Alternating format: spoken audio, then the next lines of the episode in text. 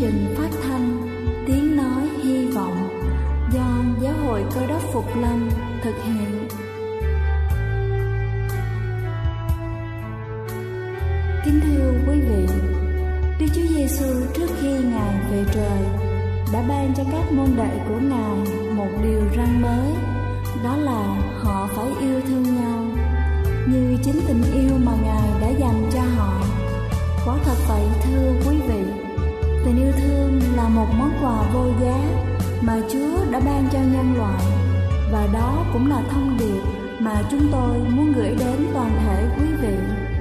Nếu quý vị muốn tìm hiểu thêm về chương trình, về niềm tin hoặc muốn nghiên cứu về lời Chúa, xin quý vị gửi thư về chương trình phát thanh Tiếng Nói Hy Vọng, địa chỉ 224 Văn Đăng Lưu, phường 3, quận Phú Nhuận, thành phố Hồ Chí Minh hoặc gửi email cho chúng tôi theo địa chỉ tiếng nói hy vọng amos@gmail.com Ngoài ra, quý vị cũng có thể liên lạc với bất kỳ hội thánh cơ đốc Phục Lâm tại địa phương gần nhất.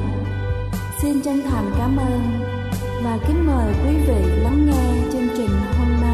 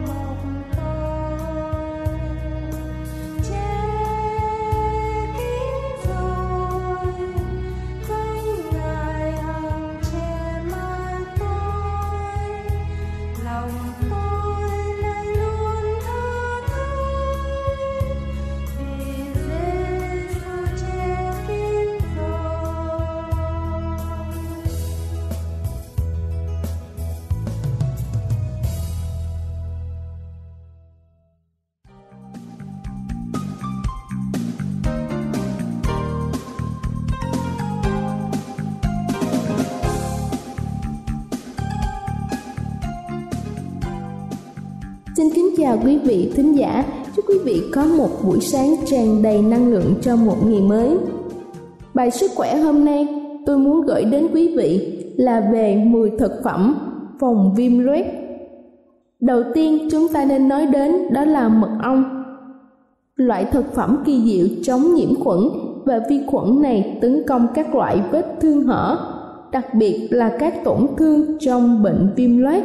Mật ong cũng giúp dự phòng sự phát triển không mong muốn của bệnh và hỗ trợ điều trị. Thứ hai đó là sữa chua và các sản phẩm sữa ít béo khác. Các sản phẩm sữa ít béo, đặc biệt là sữa chua, chứa nhiều probiotic và vi khuẩn lành mạnh giúp dự phòng và điều trị bệnh viêm loét. Thứ ba đó là thịt và thịt da cầm. Thịt và thịt da cầm là những loại thực phẩm đặc biệt có hiệu quả trong dự phòng loét dạ dày. Hãy bổ sung chúng vào chế độ ăn uống của chúng ta để tránh viêm loét do chúng có hàm lượng chất béo và muối rất thấp. Thứ tư đó chính là bắp cải. Bắp cải là vua các loại thực phẩm có thể dự phòng viêm loét do chúng có chứa S-methylmethionine, một chất có thể chống được viêm loét. Thứ năm đó là rau mầm. Dùng khoảng một nửa cốc rau mầm, đặc biệt là rau mầm Brussels, cũng giúp dự phòng loét trong cơ thể. Chúng chứa nhiều hợp chất giúp ức chế sự phát triển của vi khuẩn trong cơ thể và giết chết những vi khuẩn xấu. Thứ sáu đó là súp lơ trắng. Súp lơ trắng có hàm lượng rất cao hợp chất sulforaphane rất cần thiết để dự phòng và điều trị viêm loét dạ dày. Loại thực phẩm được ưa thích này cũng cung cấp một lượng lớn vitamin C và chất xơ. Thứ bảy đó là thực phẩm nhiều chất xơ. Chất xơ rất cần thiết nếu như chúng ta bị mắc bệnh liên quan tới dạ dày, đặc biệt là loét dạ dày tá tràng. Chúng ta nên đưa những loại thực phẩm giàu chất xơ giúp dự phòng loét vào chế độ ăn để có được hiệu quả tối đa. Thứ tám đó là quả lê. Quả lê rất giàu các chất flavonoid lành mạnh là chất chống oxy hóa giúp dự phòng loét dạ dày. Ngoài ra, chúng còn có nhiều chất xơ giúp điều tiết quá trình tiêu hóa trong cơ thể. Thứ chín đó là dầu. Không phải tất cả các loại dầu đều được coi là lành mạnh. Với bệnh viêm loét, chỉ có hai loại dầu có vai trò như là thực phẩm trong dự phòng loét, đó là dầu ô liu và dầu canola. Chúng giúp ngăn ngừa loét dạ dày vì có chứa hàm lượng cao các chất béo lành mạnh. Kính thưa quý vị và cuối cùng đó là súp lơ xanh. Các nghiên cứu đã khẳng định rằng súp lơ xanh có chứa rất nhiều hợp chất lành mạnh như là sulforaphane có lợi trong dự phòng và điều trị các viêm loét dạ dày gây đau đớn. Qua bài chia sẻ trên, hy vọng chúng ta có thể chọn lựa cho mình những thực phẩm thích hợp để có thể ngăn ngừa bệnh loét dạ dày cũng như các bệnh về viêm loét. Đây là chương trình phát thanh tiếng nói hy vọng do Giáo hội Cơ đốc Phục Lâm thực hiện. Nếu quý vị muốn tìm hiểu về chương trình hay muốn nghiên cứu thêm về lời Chúa, xin quý vị gửi thư về chương trình phát thanh tiếng nói hy vọng địa chỉ 224 Phan Đăng Lưu, phường 3, quận Phú Nhuận, thành phố Hồ Chí Minh hoặc gửi email cho chúng tôi theo địa chỉ tiếng nói hy vọng amocgmail.com Ngoài ra, quý vị cũng có thể liên lạc với bất kỳ hội thánh cơ đốc Phục Lâm tại địa phương gần nhất. Xin chân thành cảm ơn và kính mời quý vị tiếp tục lắng nghe chương trình hôm nay.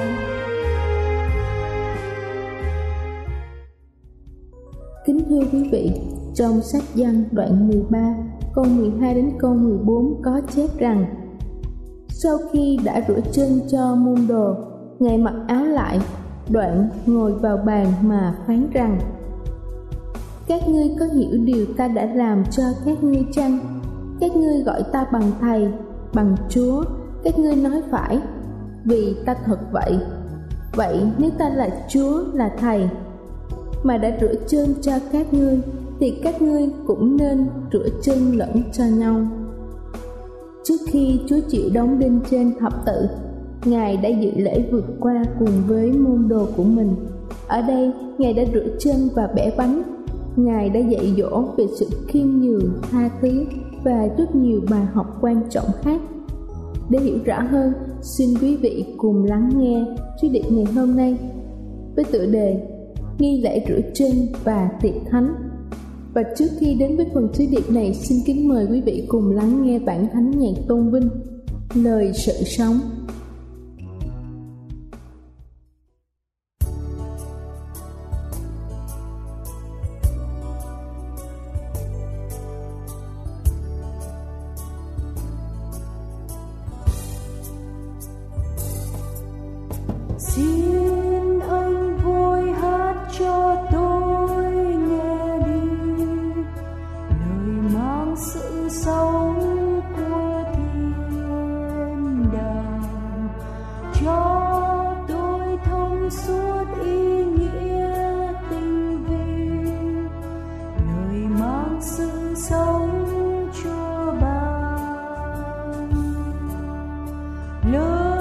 you.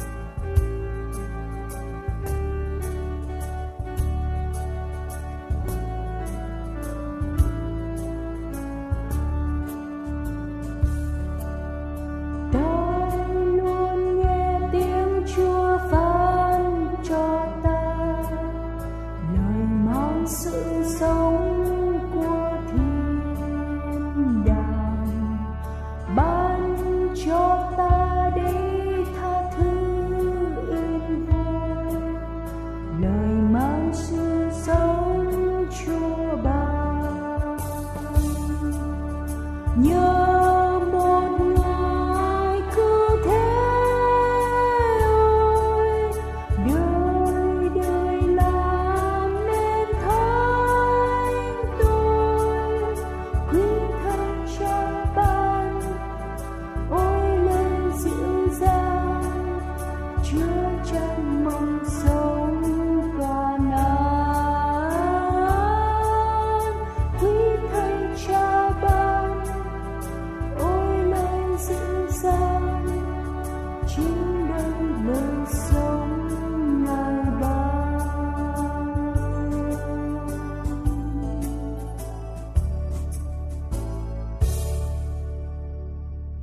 Kính thưa quý ông bà và anh chị em, Từ buổi sáng thế khi Đức Chúa Trời tạo dựng nên trái đất chúng ta, Ngài đã áp dụng nguyên tắc tham gia tích cực Để hướng dẫn dân sự Ngài về những lẽ thật thiêng liêng. Mọi người vừa làm lại vừa học. Sự dạy dỗ của chúa có ảnh hưởng sâu rộng và lâu bền hơn nếu chúng ta được phép suy gẫm, cảm nhận một cách rõ ràng. Trong Kinh Thánh Cụ ước, loài người luôn cần phải ăn trái cây sự sống ở trong vườn ấy đen. Nghi lễ dân con sinh tế được thành lập sau khi mà tội lỗi đi vào ở trong thế gian. Lúc Noe đóng tàu Đức Chúa Trời phán bảo nghi lễ dân con sinh tế được thành lập sau khi tội lỗi đi vào ở trong thế gian. Đức Chúa Trời đã phán với Abraham phải dân của lễ hy sinh là Isaac.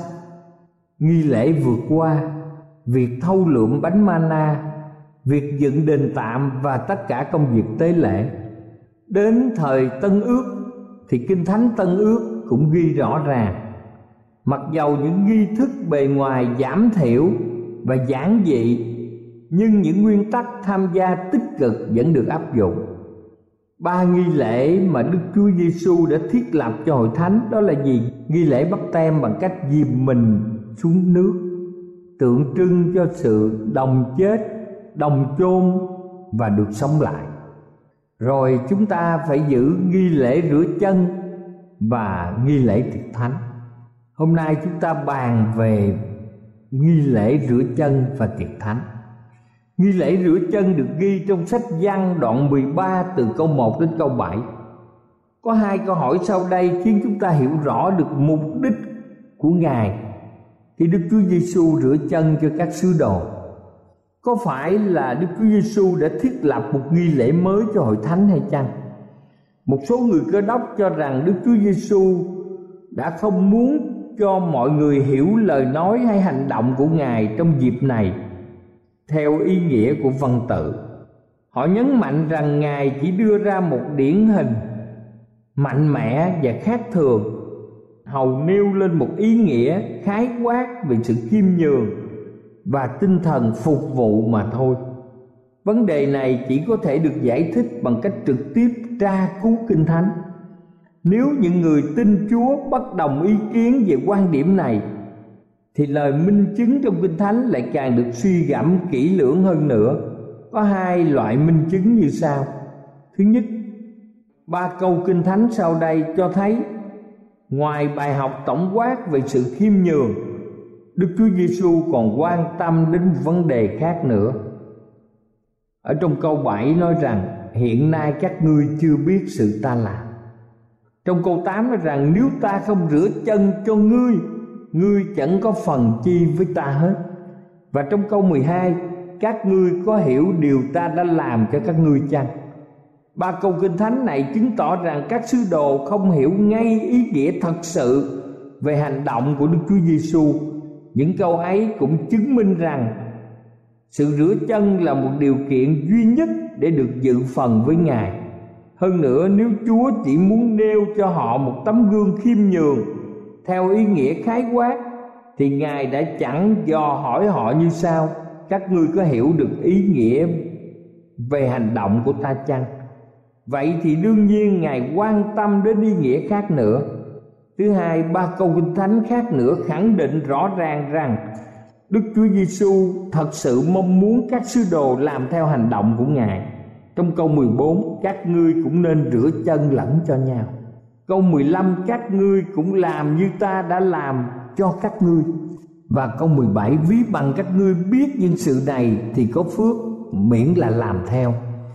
Dù những lời này có được đọc lượt qua chăng nữa thì cũng đã chứng minh lời dạy của Đức Chúa Giêsu về nghi lễ rửa chân rất cụ thể, rõ ràng, minh bạch như sự dạy dỗ của Ngài về tiệc thánh. Nếu chúng ta không ngần ngại chấp nhận ý nghĩa theo văn tự của nghi lễ tiệc thánh thì tại sao chúng ta lại ngần ngại để không chấp nhận ý nghĩa theo văn tự nghi lễ rửa chân? Nghi lễ rửa chân cho chúng ta những bài học lâu dài thế nào? Kính thưa quý vị, để kỷ niệm cuộc đời phục vụ của Đức Chúa Giêsu. Đức Chúa Giêsu đã chỉ định hai kỷ niệm lớn lao đó là lễ tiệc thánh, kỷ niệm về sự chết của Ngài, và lễ bắp tem kỷ niệm về sự sống lại của Ngài. Thế thì tại sao chúng ta không có nghi lễ gì về cuộc đời hy sinh của Ngài? Tất cả những hành động vô vị kỷ trong suốt cuộc đời của Ngài ở dương trần đều được gom lại hướng về một hành động duy nhất kính thưa quý ông bà chị em, đây là một cơ hội để chúng ta hầu việc ngài là vua của chúng ta. Nếu chúng ta có cơ hội rửa chân cho đấng cứu thế, thì tại sao chúng ta không hăng hái làm điều đó? Chúng ta không coi đó là một vinh dự lớn lao sao?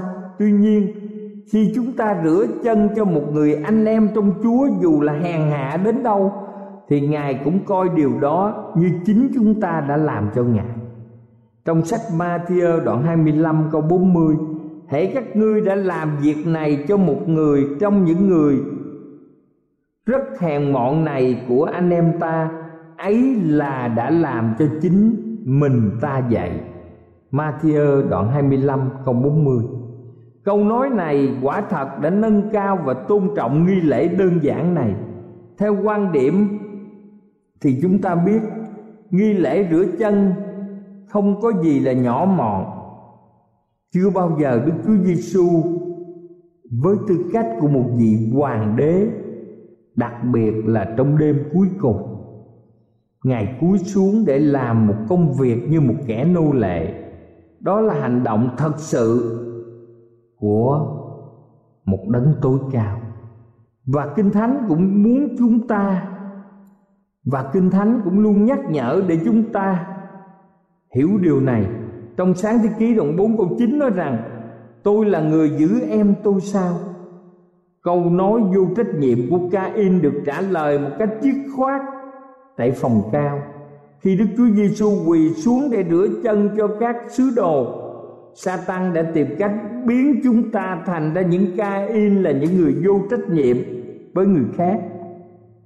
Thờ ơ lãnh đạm vô cảm nhưng Đức Chúa Giêsu đã chứng minh rằng Đức Chúa Trời đã bắt buộc chúng ta phải chịu trách nhiệm về những ảnh hưởng của chúng ta đối với những người lân cận, ngoại đạo và đối với những anh em trong hội thánh chúng ta còn biết, đây là lời hứa rằng chúng ta sẽ làm mọi sự có thể làm được để gìn giữ đời sống cho anh em chúng ta được trong sạch.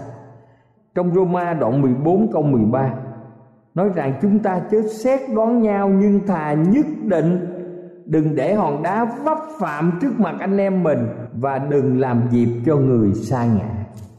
Thứ hai sau khi rửa chân chúng ta còn dự lễ tiệc thánh được ghi trong một Corinto đoạn 11 câu 23 đến câu 29.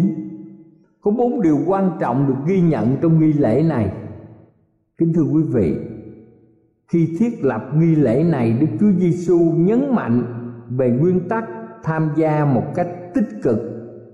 Không một tín đồ nào được miễn. Đây là một nghi lễ của hội thánh dành cho mọi người. Thứ hai, đó là sự kết hợp không thể quên được chúng ta có những kỷ niệm về Đức Chúa Giêsu để nhắc nhở về sự chết của Ngài. Ngài đã lựa chọn một kỷ niệm tốt nhất, một bữa ăn tầm thường, sự liên kết giữa khung cảnh của sự chết của Ngài và cuộc dự phần của mỗi người chúng ta trong lợi ích đó. Đây là điều kiện thiêng liêng nhất quan trọng nhất và chúng ta thấy có các yếu tố quan trọng nếu chúng ta muốn hưởng lợi ích tối đa của nghi lễ này thì mỗi người chúng ta phải tham dự. Chúng ta không thể là người thụ động, mà là người hành động. Lễ tiệc thánh, lý tưởng đòi hỏi sự nhiệt thành. Chúng ta phải nhìn về quá khứ để nhớ lại. Như trong một Cô Rinh Tô đoạn 11 câu 22 nói rằng, hãy làm điều này để nhớ ta. Trong một Cô Rinh Tô đoạn 11 câu 26 nói rằng rao sự chết của Chúa. Chúng ta hãy nhìn về tương lai để hy vọng như trong một Cô Rinh Tô đoạn 11 câu 26 cho tới lúc Ngài đến. Hoặc tiếp đoạn 2 từ câu 11 đến câu 13 chờ đợi sự trông cậy phước hạnh của chúng ta. Chúng ta nhìn vào nội tâm để dò xét lòng mình trong một Cô Rinh Tô đoạn 11 câu 28 Vậy mỗi người phải tự xét lấy mình rồi chúng ta hãy nhìn lên trời để biết trong cậy. Trong sách Hebrew đoạn 12 câu 2 Nhìn xem Đức Chúa Giêsu Ở trong gian đoạn 15 từ câu 1 đến câu 5 Kinh Thánh có nói rằng ta là gốc nho, Vì ngoài ta các ngươi chẳng làm chi được. Đây cũng là một bài học lâu dài. Trong sách Matthew đoạn 4 câu 4 Người ta sống chẳng phải chỉ nhờ bánh thôi nhưng bởi lời hàng sống Từ miệng Đức Chúa Trời. Ngài dạy chúng ta bài học quan trọng Khi Ngài ban bánh mana mỗi ngày trong đồng vắng cho dân Israel. Và đó cũng là bài học lâu dài cho chúng ta khi dự tiệc thánh. Thái độ trông cậy vào Chúa trong ngày lễ tiệc thánh phải được duy trì như một thói quen của linh hồn trọn đời. Đó là chủ đề của một tôn giáo chân chính. Kính thưa quý ông bà chị em, nếu chúng ta sống trong Chúa, nắm chặt lấy Chúa và được Chúa nâng đỡ nuôi dưỡng thì chúng ta sẽ kết trái giống như Ngài.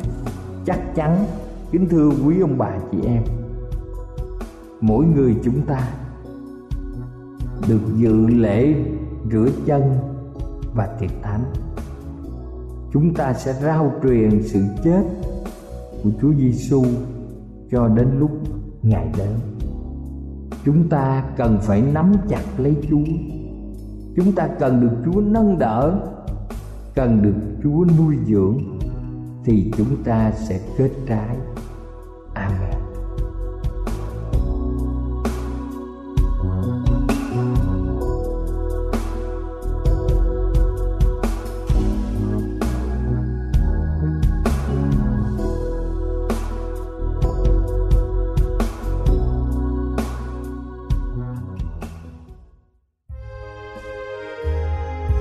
Đây là chương trình phát thanh Tiếng Nói Hy Vọng do Giáo hội Cơ đốc Phục Lâm thực hiện. Nếu quý vị muốn tìm hiểu về chương trình hay muốn nghiên cứu thêm về lời Chúa, xin mời quý vị gửi thư về chương trình phát thanh Tiếng Nói Hy Vọng, địa chỉ 224 Phan Đăng Lưu, phường 3, quận Phú Nhuận, thành phố Hồ Chí Minh hoặc gửi email cho chúng tôi theo địa chỉ tiếng nói hy vọng amos@gmail.com Ngoài ra, quý vị cũng có thể liên lạc với bất kỳ hội thánh cơ đốc Phục Lâm tại địa phương gần nhất. Xin chân thành cảm ơn và hẹn gặp lại quý vị trong chương trình lần sau.